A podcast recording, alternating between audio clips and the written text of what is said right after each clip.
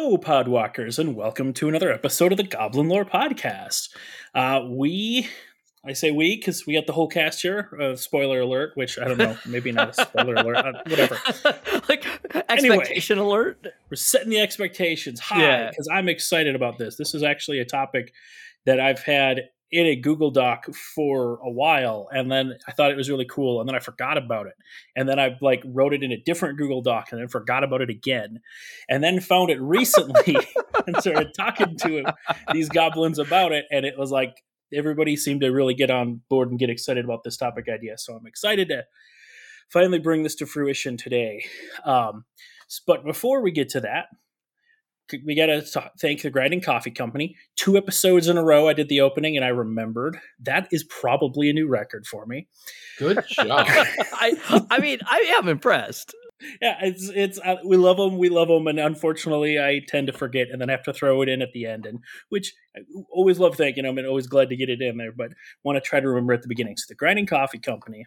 When people haven't like realized that we're so off the rails that they've like shut Oh. off the episode. Yeah, Okay. I, I, I yes. So the Granite Coffee Company is uh, a, a minority-owned and, and LGBTQ ran um, coffee company that likes to support gamers, and they've been supporting us for a while. And I, as I like to say, I tend I don't drink coffee myself, so I, that's not a thing for me. But I love a I know Hobbs does, and Hobbs loves their coffee, and I love his stories about their coffee that he drinks and makes into weird things that aren't coffee. Ooh, I need to make a, this. I just got a couple of new bags.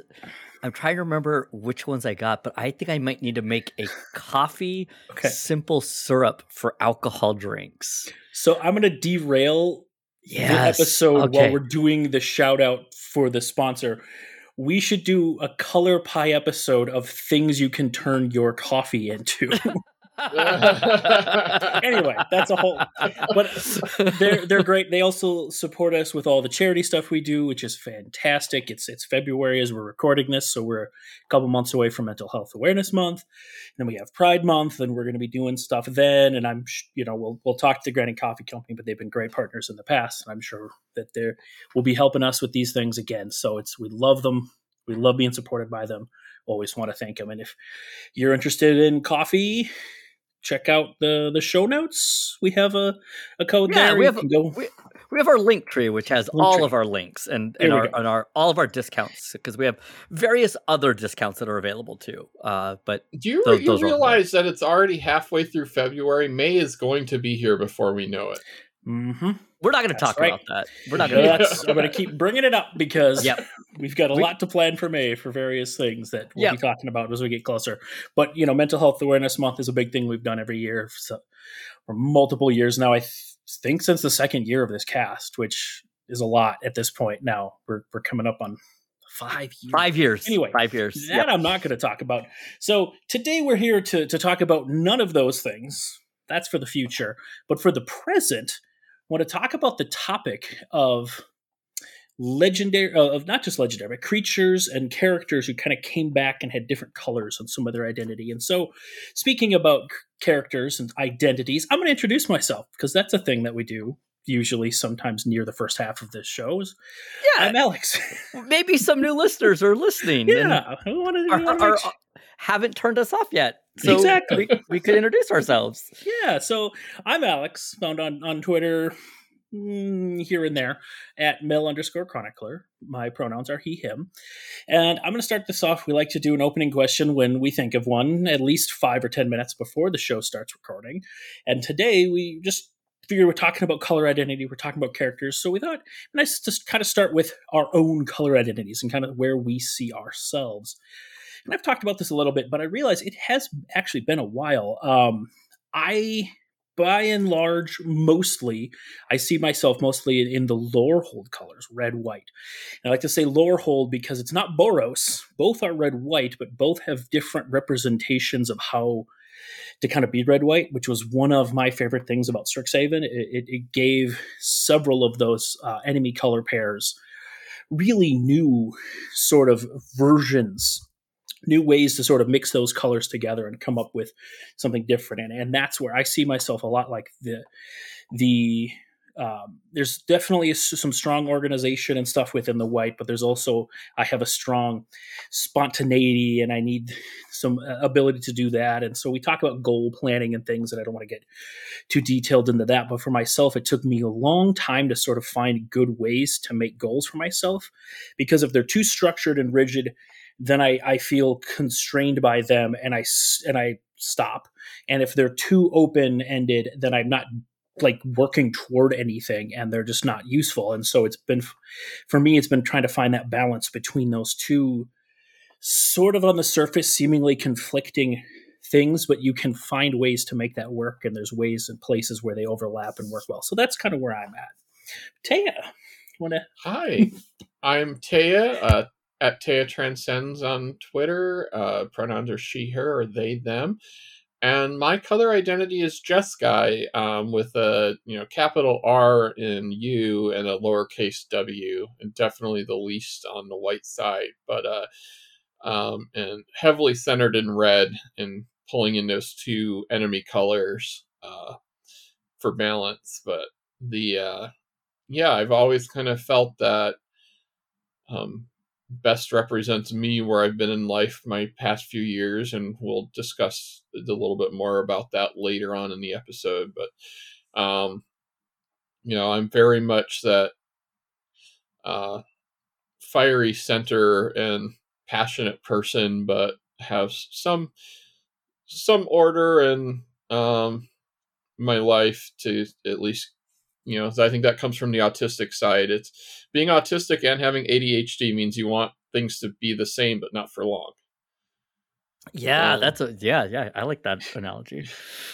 Um so I, I think that really describes Jeskai too, is you, you want continual change, but you want some kind of control to how that change is happening.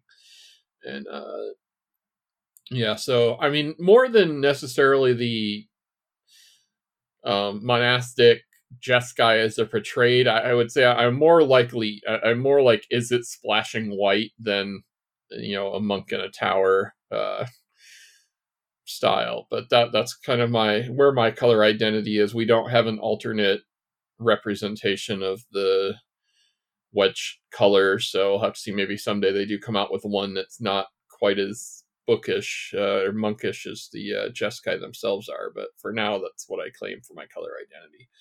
Well, and uh, this could always. Oh, sorry. Yeah, like before, I haven't even introduced myself, but I was just thinking like this always could come back to what we've talked a lot about on the show, right? Like naming conventions are interesting. Um, so that we have ways to talk about like a shared thing. But like, yeah, red, white, blue is not necessarily the same as Jeskai. Uh, it's been helpful to have the Lorehold or the, the Strixhaven was really nice to highlight something that Alex, you've talked about this from a mechanical and just flavor standpoint for a long time. So mm-hmm. yeah, and and it's interesting because you talk about and to you know bogard the mic even longer to make it harder for the our third host to introduce himself. Um, the the Jeskai are an interesting thing, and we'll, we might even get into this a little bit as we see when the topic. But the way that set was built, they were intentionally capital, you know U for blue, capital W for white with a lowercase r for the red because of how that set was built, and that's a different sort of configuration from how you know you describe yourself. So it's interesting. I hadn't really thought of that with the the guilds or the yeah. Khans. Hi, I am Hobbs Q. I, I'm back. I get to be here this week. I, I I can now fully hear out of both ears again, which is Ooh. a really awesome, amazing uh thing. You were uh, missed last week. I mm-hmm. missed that topic. That was a bummer. Like I was really bummed. Um, but yeah, I, I just couldn't really hear out of one ear, which made recording awkward because it just everything felt centered off. Like I, I actually felt a little disoriented that way because I could like new sound was coming in, but then it was clearly only coming in on one it on once. It was weird. Um, so for me, I am base red blue as well. So I think there's a reason you know, that uh, there's a there's a reason that I I'm on this show and I get along with my co-hosts. Uh, and I will say, you know, the, we all have this red piece of alignment to us. And Taya, I know you and I have talked a lot about the the, the blue piece um, too. And I think that of the red blue, I would actually fit in with the Izzet. Um, the description of them being like obsessive, keen, and creative, who often have short attention spans, and are known to perform magical experiments with reckless abandon and spectacular but severe results. I like it just kind of seems like uh they, they don't necessarily want if you think of them from like their role, they don't necessarily want the guild to have uh like a like a homogenous like approach to things, right? Like they or like the city, they don't want it to just be like this giant like what's the word uh hegen- hegemony is that how it's pronounced so yeah, like I never knew. Like I've read like all those books for Ender's Game all my life and was like, I don't. That's a word I still can't pronounce. Uh, but anyway, like I think that they would do that if I were to add on another color. And this is something that I think is interesting when we think of like uh, most of us like think about like you know like all these different aspects. I would probably pick up a, a minor minority in like black and pushing me more towards like a Grixis type build. Um, there is that element that is, I think, to do with knowledge, uh, but more knowledge is power. I mean, and just, Bolas fanboy confirmed. yeah, I was like, let's be honest here. Uh, and you know, I don't want to jump too far ahead, but what's interesting is this is a shift for me in where I um this is a shift for me, uh, like prior to finishing grad school. Um, and that's all I'm going to say for now because it's going to, it'll, yeah, yeah. All right. This is Well, a shift. There we go. So, said we're. I, I think maybe we've we've lampshaded this pretty pretty strongly. Maybe we've highlighted or underlined it pretty boldly. But at this point, this is the topic we're we're going to talk about characters and things. And I think there's some definite uh, real world parallels we could talk about and use you know some stuff from our, ourselves. But so we'll get into the like the actual the actual topic. So I want to start. I'll say from a this I one of the reasons this fascinated me is is kind of from the Melthos angle, which is you know both the the Mel sort of mechanical, looking at the the player psychographics and why people like the game and how the people engage with the game, and you kind of have from the aesthetic side, you have the Mel who like mechanical things, and then the Vorthos, which are about story things, and these two aren't um, opposed to each other. They're there's just two different meters that you can kind of be at different points, you know, or the same point on both or whatever. So as I, Taya and myself in particular talk a lot about Melthos stuff on this cast, I think we're both kind of in that bucket where we really like not just mechanical things and flavor things, but we love when those things sort of meld. And this is one of those topics that is a Much really like strong love Slowbad and me. Bosch. Oh, sorry. Oh, sorry, oh, Alex. too soon. God. God, yikes! Oh man. Wow, Hobbs, It- just coming was- in aggressive there. Well, it was like it was so perfect, and then I was like, "Oh crap!" I know, I know. Yeah, sorry about that, Um, buddy. That's, that's, that's fine. Don't pay I- attention to that. Slowbat's fine. Yeah, no, I Sl- Slowbad is still dead. It's fine. It's fine. He's still dead. Wait, that's not.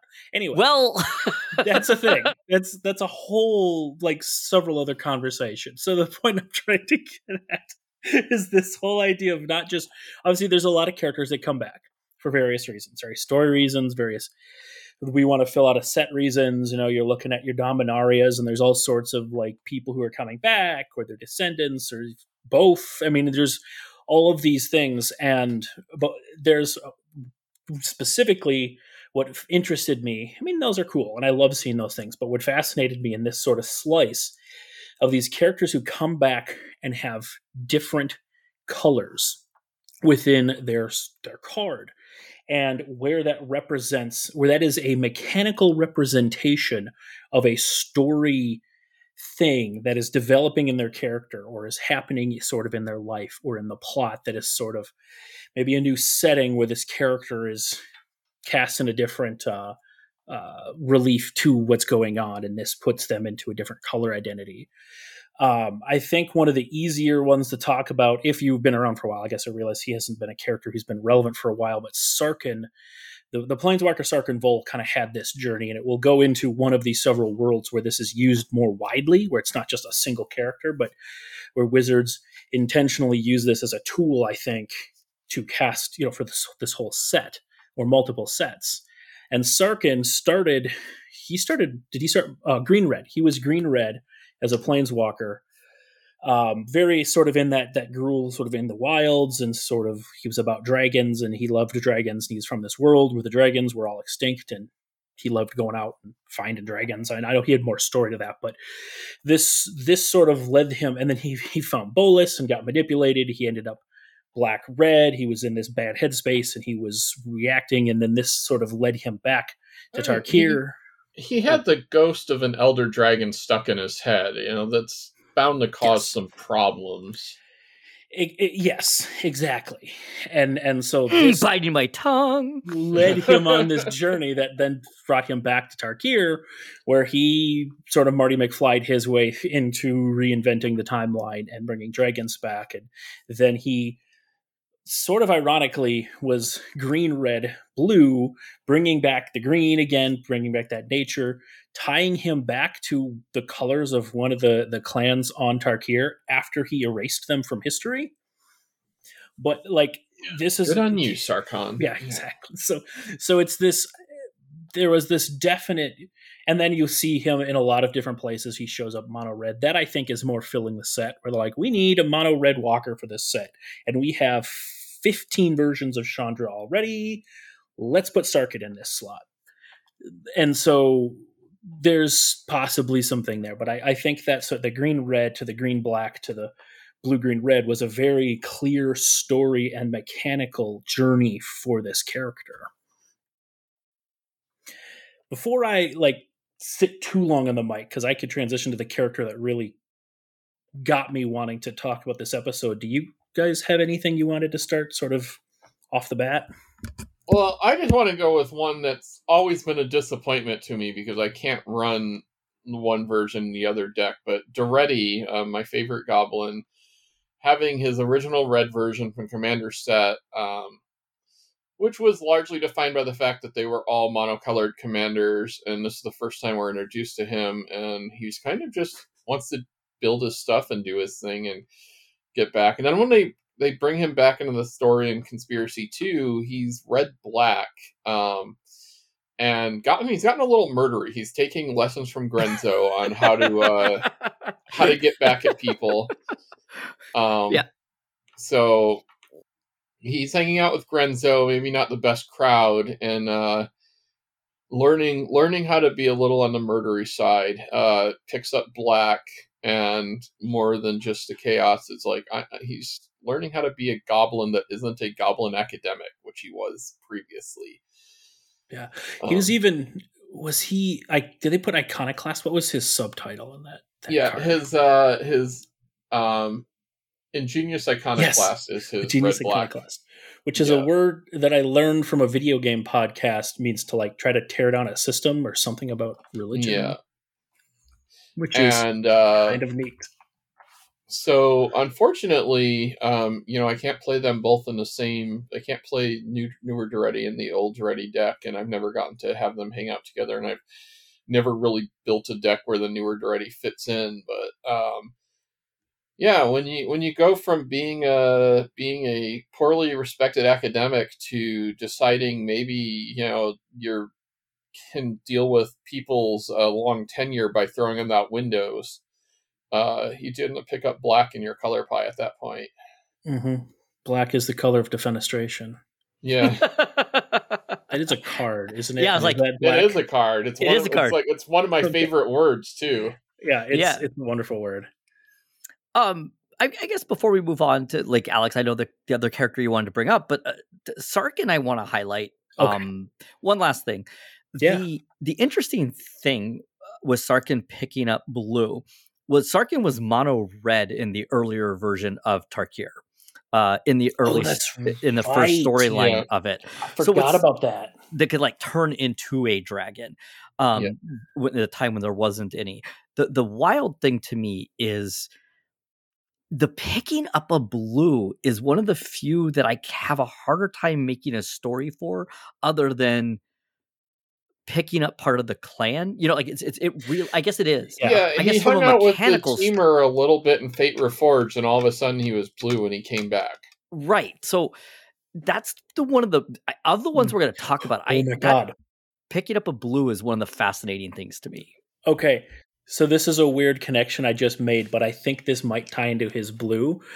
In Tarkir, it, sorry, in the Khans, in the early part, dragons are extinct, but he is this planeswalker who loves dragons. He went out and found dragons, and sort of in this world without dragons, like you said, he was the only dragon.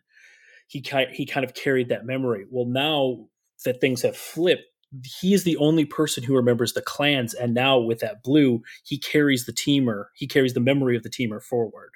So it's kind of that flip for him, who he is, and kind of what he represents, I guess, what he's kind of carrying with him. I think what's really interesting to me is, I guess it's, and we'll talk about this, but from a Melthos perspective, the mm-hmm. blue really isn't doing much. Yeah, yeah. That, like it doesn't match. That's right. The, the, it's it's not yeah. really doing anything in any the of the abilities. The mechan- well, I mean, sort of. Blue is draw a card, but so is everyone. Right, um, right. blue, the add but, one mana of any color is not. But no, yes. that's more greenish. But yeah, his his his thing and mechanically, yeah, I, I see what you're saying. The blue is the weakest mechanically in that card. Yeah, yeah, but yeah. but still, I I think that that is more story, and that might be a place where they're just like and also, I mean, in a way, in a very literal sense, in the first set of that block that was about these three color clans, and now Sarkhan in the last set is the only three color card in the set. Yeah. Yeah, that is a nice mechanical riff that they did. It's also the best art on any Sarkhan. Oh my god, it's really good. Agreed. Uh, we could all. I think we could all agree on that. Hubs, do you want to talk about Grenzo before I move on to my next person? Yeah. So I mean, we get to we, you know. Uh, Grenzo getting moving. Grenzo has only got two cards, so we haven't gotten to see it a little bit. You know, when we first see Grenzo initially, he's uh oh wait, is he now I'm forgetting uh, black red in the first conspiracy moves to red in the second. That's right. So like it's a very interesting losing of a color yeah, for the next time that, we see him. Yeah, he um, hands it off to Daretti, apparently. apparently, because like they're hanging yeah. out, he's teaching him to become more murdery, yet he loses his yeah. red or black. Um, but yeah, he starts out as, as as as a dungeon warden. You know, like that's the main thing we kind of think of. He has you know the the the black there i really i mean i like it because it lets me play it um but I mean, it does make sense. He's like w- watching over this like dungeon. He's able to let people in and out. His ability is kind of this put a creature card into a graveyard and then bring it into play based on like uh, a mechanical ability, which feels very and black. Despite you know the fact that ostensibly he's working for the monarchy, he's taking care of himself first by who he controls who goes in and out of the dungeon. Yep, mm-hmm. yep, yep. Yeah, that that's my read of the of his black, which is interesting with you look at the black identity for those two characters, I think how it manifests in their character is different in both of them. Uh Daretti versus yep. Grenzo. Exactly. And I, I, like I said, now I am fascinated. But the losing of the black is just because it's like he, like, gets out and he just starts raising havoc. But yet he's hanging around with Daretti. So, like, you know, yeah. why would he lose the black? I don't know. I don't know. I, I, huh there there might be some representation of now he's no longer using that system. He's now no, no longer part of that system. So now it's just like pure the, the chaos. It's pure chaos. Red is the color of chaos. Red is the color of emotion. And so yeah. maybe there's just like, and I lost my job, and so now I'm not a part of the system. So now fire is cool, I guess. yeah, I lost, I lost my job. Like he's just like, I mean, that's even like in fired his, and unemployed. Yeah, that's even in his flavor text. You burn, I'll pillage. Just like, yeah. sure, that's what we do now. I, I think it was more of just um, the main set of um, conspiracy one creatures. Yeah, conspiracy two. I was just gonna say that the main set of creatures, or the rare cycle at least, seems to be um, monocolor. So this was one where they might have just made the change for purely cyclical reasons. Right, which is that interesting interplay, right? Like the mechanics yeah. here match up with his his flavor, as you said, Alex, with the burning and pillaging. It's a lot more. Yeah. It's goading creatures uh, mm-hmm. and exiling cards to get through that kind of where you get to uh, play other people's cards uh, until the end of turn. Um, from a story, it's it's it's kind of this interesting, almost like similar. If I go down too far down this, I'm just going to be on a Krenko rant pretty soon. It's almost like he loses some of his strength as a character when he moves to mono red with this. Like he has Yeah. less purpose and it's almost like you said, it's like a burn and pillage thing. He just becomes like a Yeah. running I around mean- trampling goblin I mean, we yeah, we could go on the whole thing about both Grenzo and um, oh, am I blanking at his name from from Ravnica? The Krenko? Monored- Krenko. yeah, yeah. Kind of getting a similar treatment of Goblin that has a job, and now we're gonna give them a new character, and we don't know what to do, so we're just gonna make them about breaking stuff because Right, Goblins like right. to break stuff. So I'm not going to go down that. Yeah, I'm not going deep down this. Otherwise, I'll Yeah, I will I pick up. like the fact that though I will pick up black have- in my color to murder. So he could have sorry. easily still been black though, because he's having them cause the chaos, and he's collecting all the the riches Right? during Yeah, the chaos. Yeah, He could have still easily been red black. that's So yeah. this is like one that isn't. That, uh, yeah, this is like an interesting. Exactly.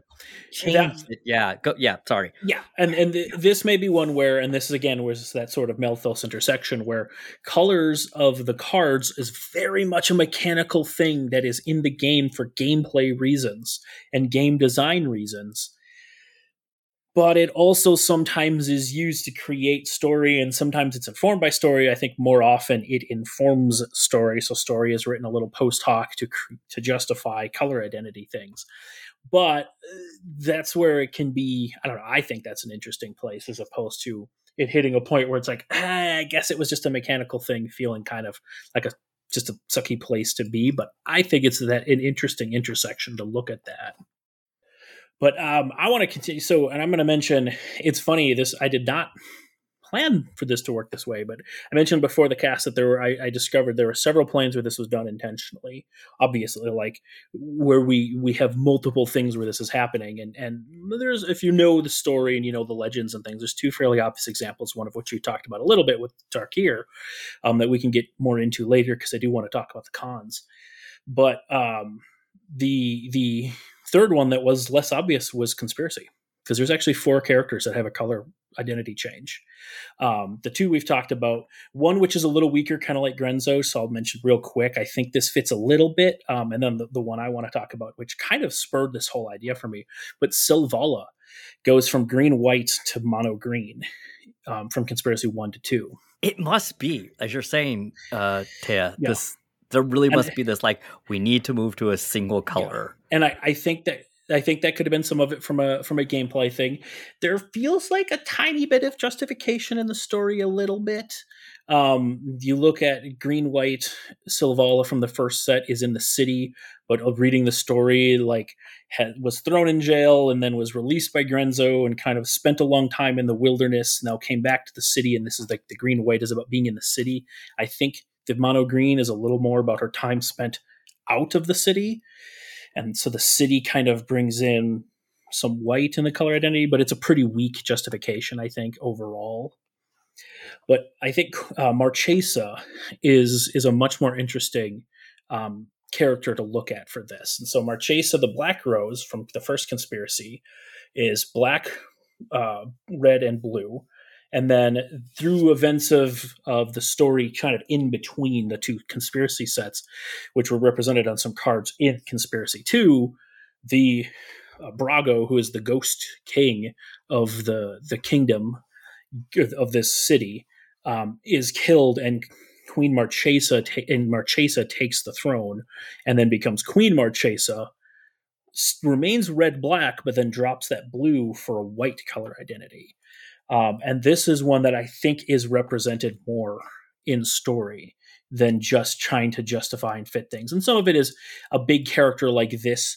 They probably would inform that a little more from the story, especially in a you know sort of format like this where they're making a mythic they can be like ah the mythic can be three colors it's it's fine if that makes more sense for the story as opposed to i guess suppose Selvala was a mythic too but regardless I, I think that kind of fit for this when you look at both the mechanics like this is using the new uh, mechanic from conspiracy 2 when queen marchesa comes in you become the monarch mechanic that is still i think ap- my favorite mechanic they've ever made specifically for multiplayer play i love the monarch it I mean, we got the mon- we got Monarch and Goad both from Yeah.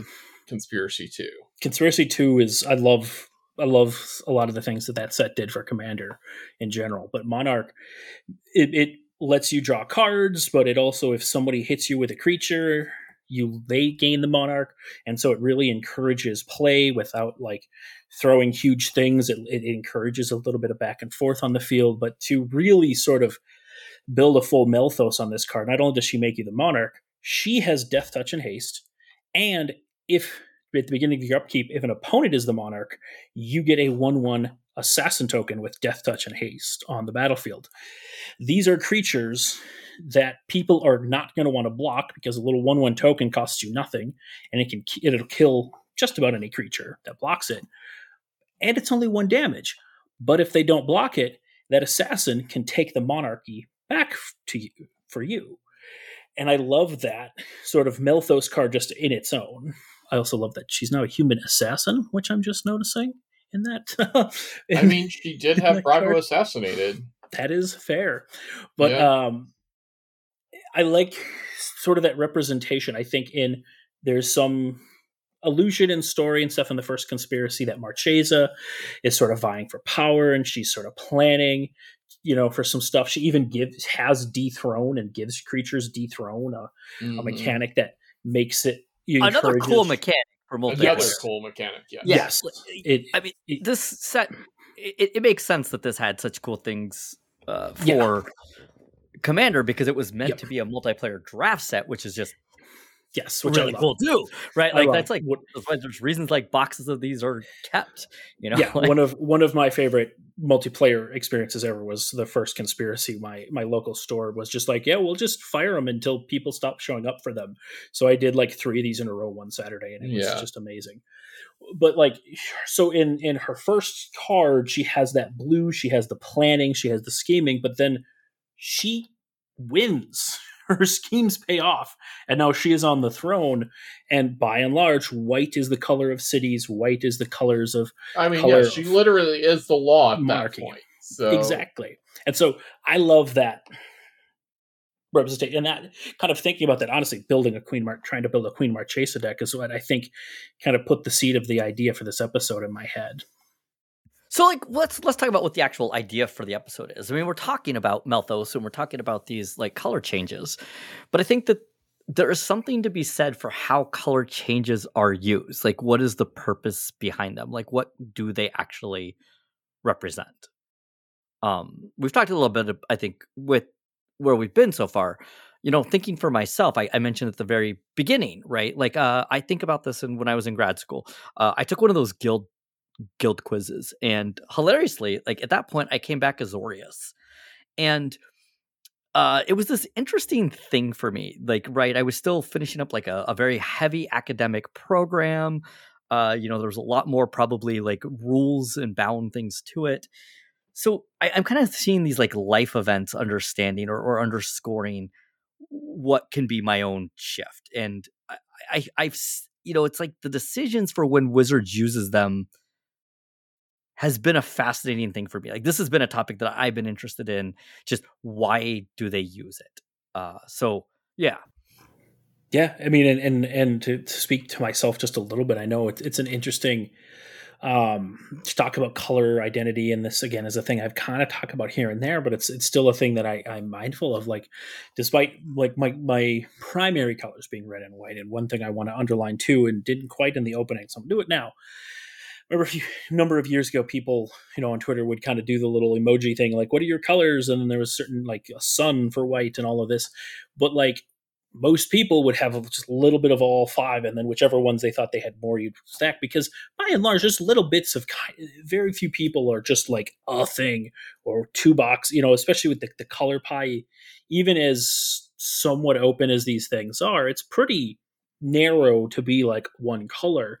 And so when I'm saying red, white, and I feel, I think, I can't speak for the two of you, but I think it's a similar thing where it's like, I mean, it doesn't mean there's nothing of the others, but like these are the prominent things for me right now.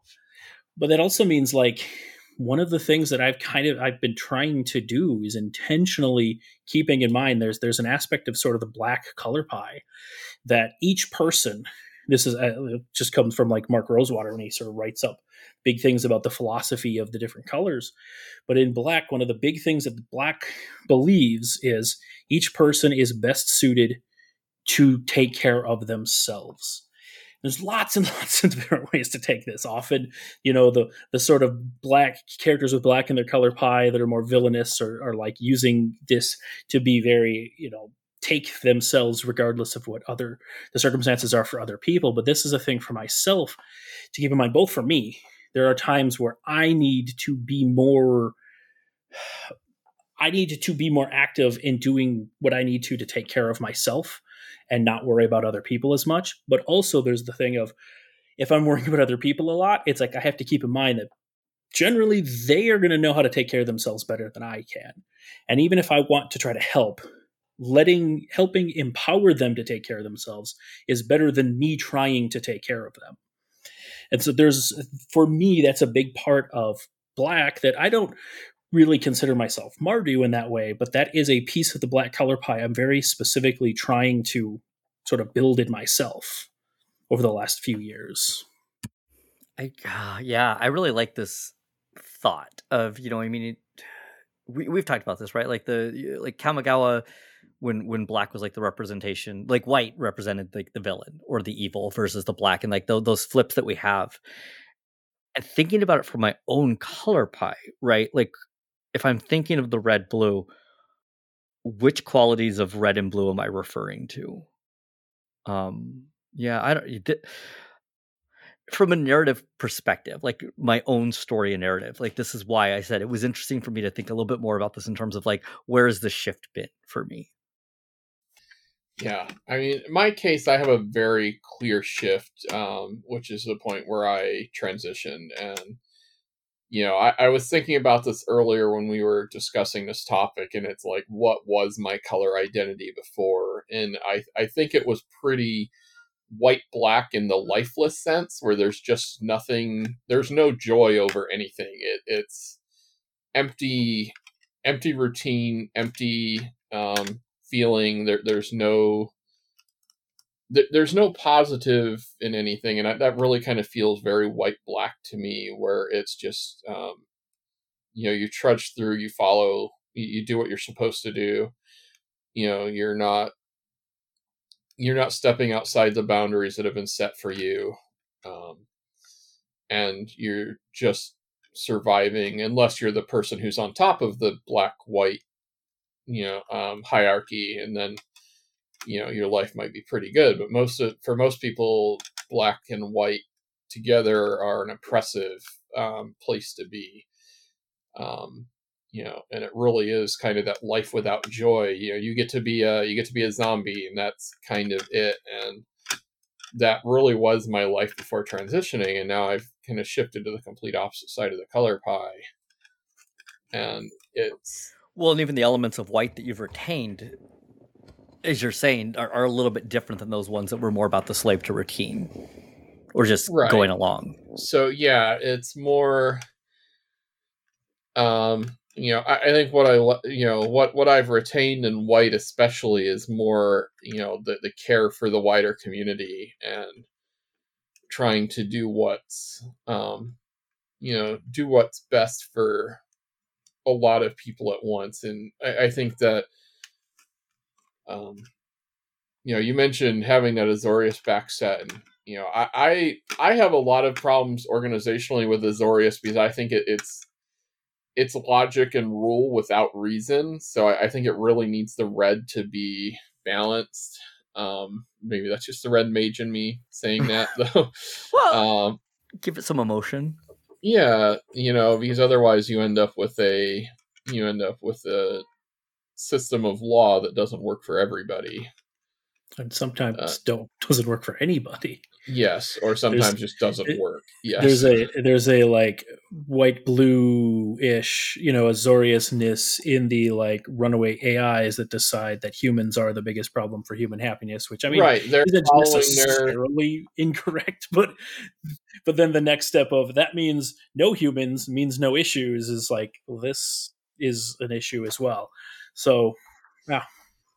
Um, but I think for me, you know, it, it's kind of having that the major life event where I don't think most people you know everybody has a little bit of everything that's you don't have you're not fixed in you know that way. People aren't one dimensional like characters can be um and everybody has you know aspects that are part of all colors but you know it takes i think a, a fairly big life event to shift what your underlying color philosophy is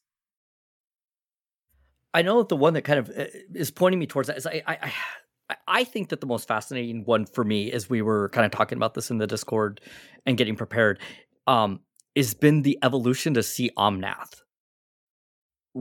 Like each time we turn around, Omnath is slowly picking up this move towards five color. Um, you know, in a way that we've never seen in the story before. You know, we, we I'm thinking of where we've seen characters become five color, and I'm gonna need help to think beyond Niv because Niv's the only other one I can think of, and it was really like a cataclysmic like world event that pushed Niv into the five colors, like being a reborn and to represent all of Ravnica. But Omnath is the only evolution that we've seen that's really moved us just like from mono green carrying about just the mana. Um, next time we see uh, picked up a blue that's carrying a little bit more about the ah, is that actually the order? Is it the red uh, is- green red is the the fir- the second one hmm Green, green, okay, red, green red. Yep. And then green red blue, blue Yep. yeah and then picked up white. And then picked up white. And I forget what the green red one u- is. That the red one that like makes tokens? It makes elementals and then things explode when your elementals Explode. die. Yeah, it's green- angry green- Omnath. Green red is angry Omnath and is in my lands deck. nice. Because angry okay. Omnom causes explosions, and that's great. Yeah. Um, but each time we've been coming back to see Omnath, like they've been picking up another piece of the color pie. So like that to me is the most fascinating one to see like this evolution through everything to pick up being five color. Like if we want to say everybody's got a little bit of it. Omnath is to me story and flavor wise for like each time the the Melthos combination. Yeah, and you know it starts as just it's something born of the Roil itself. You know, as a flavor text on the original one is from the Roil emerged a ravenous primordial being of pure mana. So it starts as nothing but green mana, but as it wanders Zendikar, it picks up the aspects of the lands that it tra- um, travels over. Yeah. And I I and maybe I'm not my impression from the green red was because that was during the return to Zendikar when the uh, it was the big thing with the war with the Eldrazi, and my impression was that the red or the angry Omnath kind of came from the destruction that was happening in Omnath, sort of being more like striking back about that. Right, against the Eldrazi. Yeah, I mean, as far as this is a legendary character we have four cards for and has been in development for years, we have no real story about Not a Omnath at all.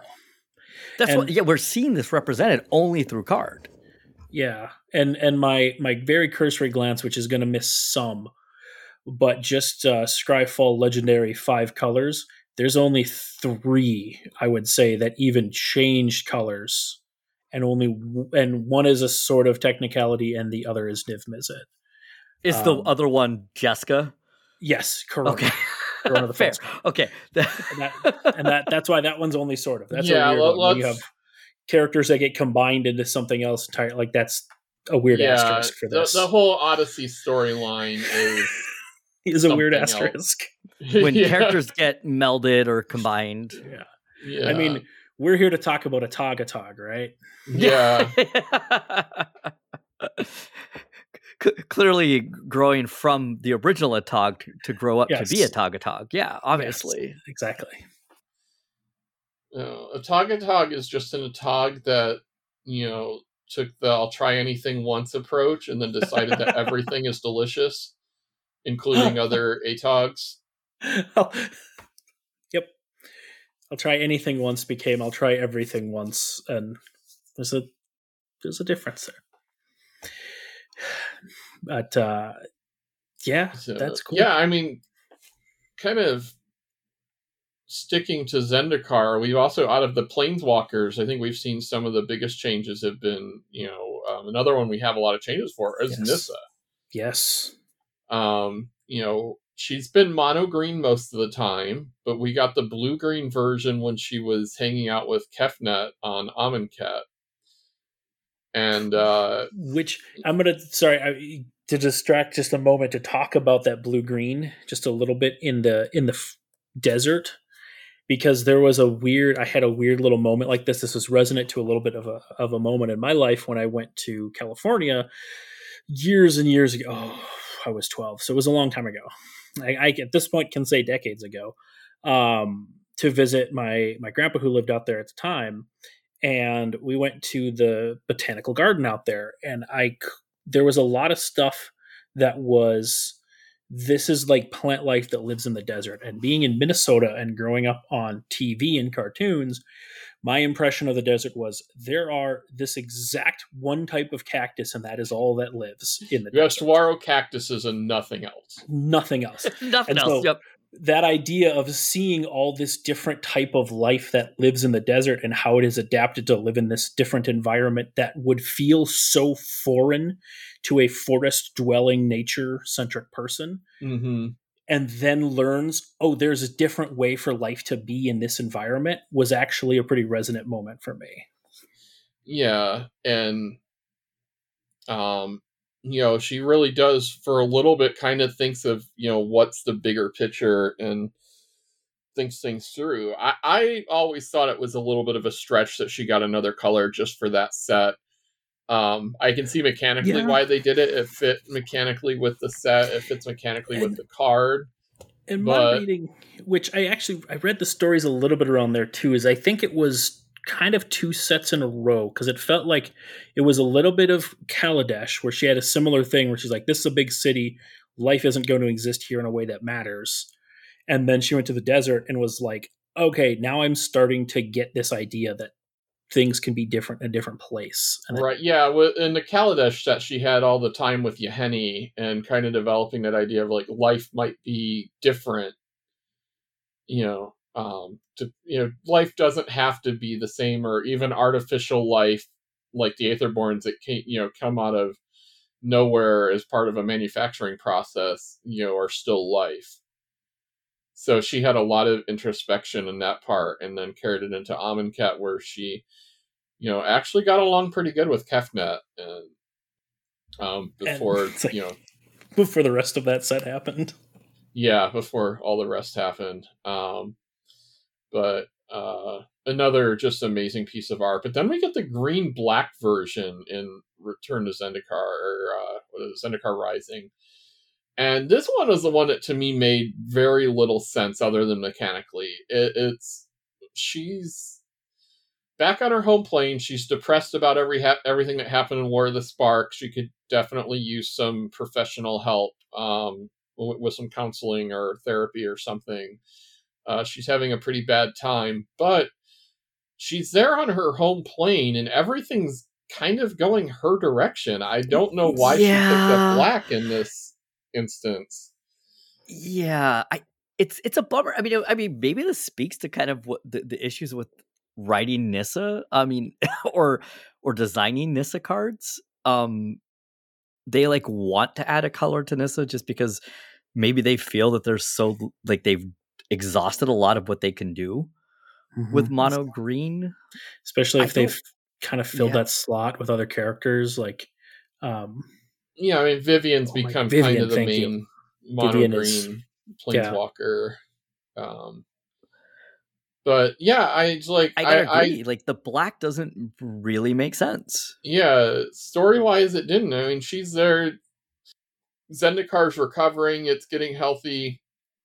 She does make some selfish decisions about, you know, how she proceeds through the story, and basically, she's like, "I'm going to protect Zendikar my way, and I don't care what Nahiri wants." But that doesn't make you uh, uh, that doesn't that. be a yeah. black color alignment. That's more, um, you know, she's doing what she wants to do, and that can be any color. and this is a little post hoc And- justification Yeah, but there is a i think there might be a little sliver or maybe again this is me just trying to justify it but after she left the gatewatch on dominaria in the story this is the next time we see her and in a lot of ways she did that for her own mental health. She did that for her own well being, and that's a little bit of that black well, color pie I was up talking in about. she shows up in War of the Spark, and then um, Oh, you're Rex right, and that is a Vitu-Ghazi- mono green. Vitu-Ghazi. yes, yes, you're right. Yeah, Take that back. Um, she she drives it like a, a mech and ends up getting it totaled. yeah. Once again, since that never happened, this really is the next time that we see Nissa. So I think Alex is still correct, uh, just because you know this is the black that is the black of self care. Um, right, Alex? Like the burnout Nissa, like she left the Gatewatch for her own thing, and mm, since Yeah. war didn't happen, yes. Speaking of post hoc justification, yeah, I mean, I like that post hoc justification to look at black as a as a as a choice, an intentionality towards self care. Like that's the part of you know, like this is where I would love to see it explored. it's like yeah, So, exactly. That's the but thing that we we're are totally reading. It. like we're now giving it to her. Yeah, but yeah. we're reading it into the story, and it isn't necessarily there. But it, well, isn't necessarily is maybe a strong term for it. But it would be nice to see maybe more of that show up in in story as as things move forward, and the universe isn't actively on fire right now, like it is right now. Um, once we've moved past that, it would be great to see some of these smaller character things happening amongst characters who have not. yeah. I hope we get some more multiverse to worry breathing time. You know, with, with some more character development and um, you know, I, I think there's some promising stuff coming with the story from what Shannon said and just the story structure and everything. So we'll see what how that turns out over the next year. Yeah, I mean, and I I do appreciate in general. Again, someone's new is listening. You may not realize I I am mostly I'm doing my best to avoid like actively knowing anything about what's going on in the story and, and not doing a great job. Uh, Well, unfortunately, just it's hard, but um, there there's some elements of the story that I just have a very hard time with, and so I'm trying to avoid the magic story as much as I can currently with the whole Phyrexian thing going on.